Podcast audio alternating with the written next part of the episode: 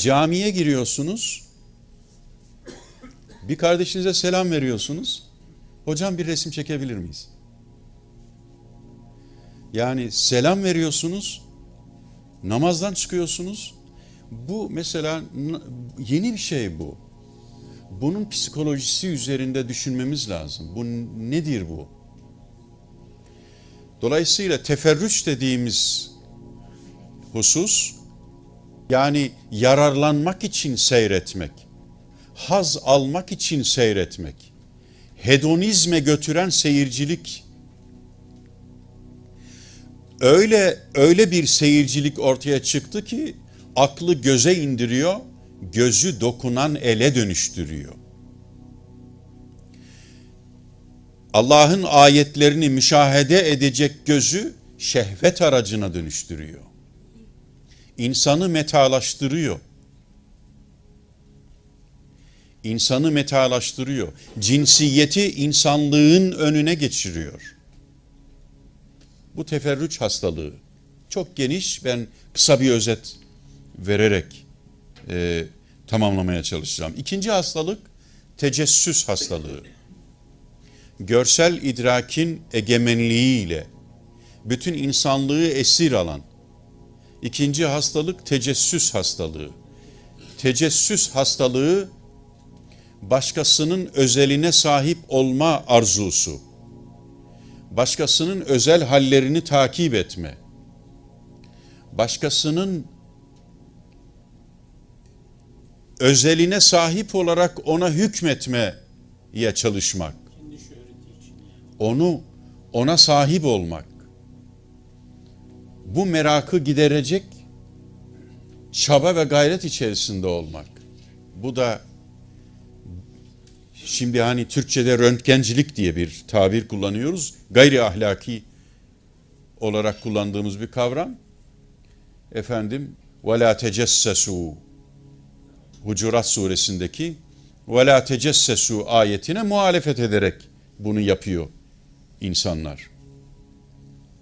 Efendim üçüncü hastalık ise tekeşşüf hastalığı. Tekeşşüf hastalığı ne demektir? Tekeşşüf hastalığı birincisinin aksidir. Seyretme değil, seyredilme arzusu ekrandaki görüntüsüne aşık olma, sürekli kendisini takdim etme, yaptığı bütün kötülükleri paylaşma, yaptığı kötülükleri paylaşıyor bütün dünyaya.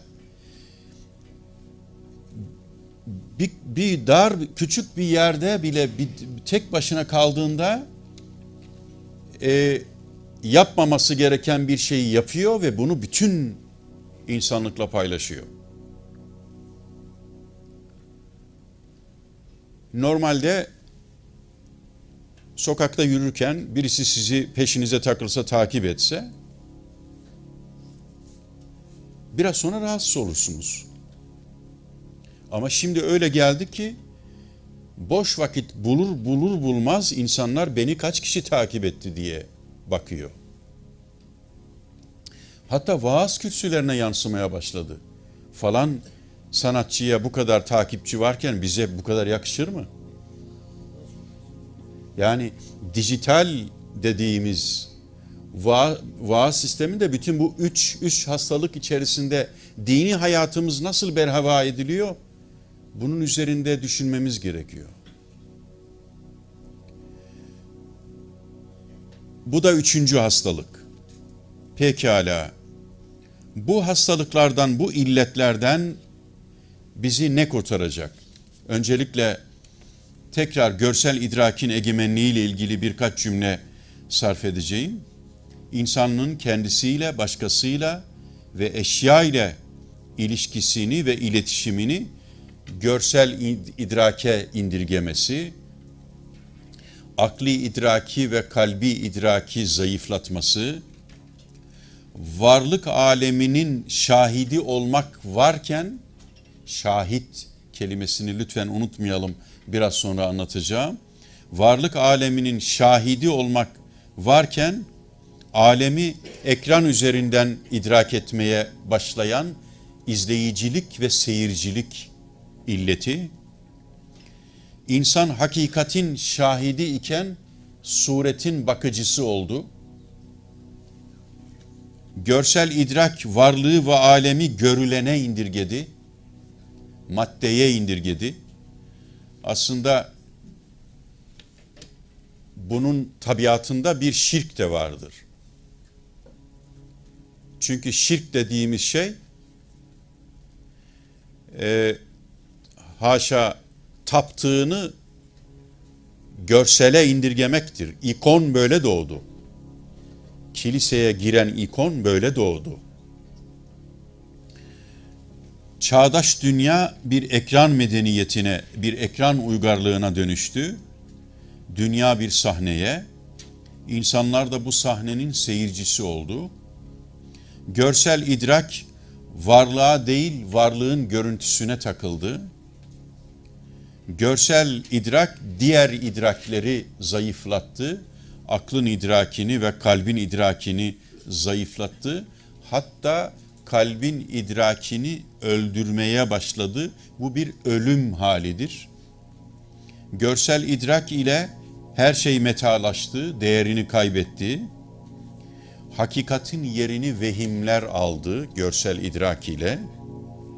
Görsel idrak insanın tahayyül edemeyeceği gayri ahlakileri görselleştirdi. Görsel idrakin egemenliği insanın hayal gücünü öldürdü. Bu, bu çok daha önemli. Hayal gücü ölürse şiir olmaz. Hayal gücü olursa sanat ortadan kalkar. Hayal, hayal gücü ölürse edebiyat yok olur. Görsel idrakin egemenliği insandaki hayal gücü yok ediyor. Görsel idrakin egemenliği bakma ameliyesini şehvete dönüştürdü. Görme ameliyesini hazza dönüştürdü. İnsan ekranın önünde insan ekranın önünde hocanın önündeki talebe gibi oldu.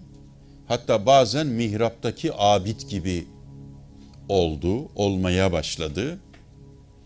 Görsel idrak akli idrake tabi olması gerekirken akli idrak görsel idrake tabi olmaya başladı ve bu şekilde devam ediyor.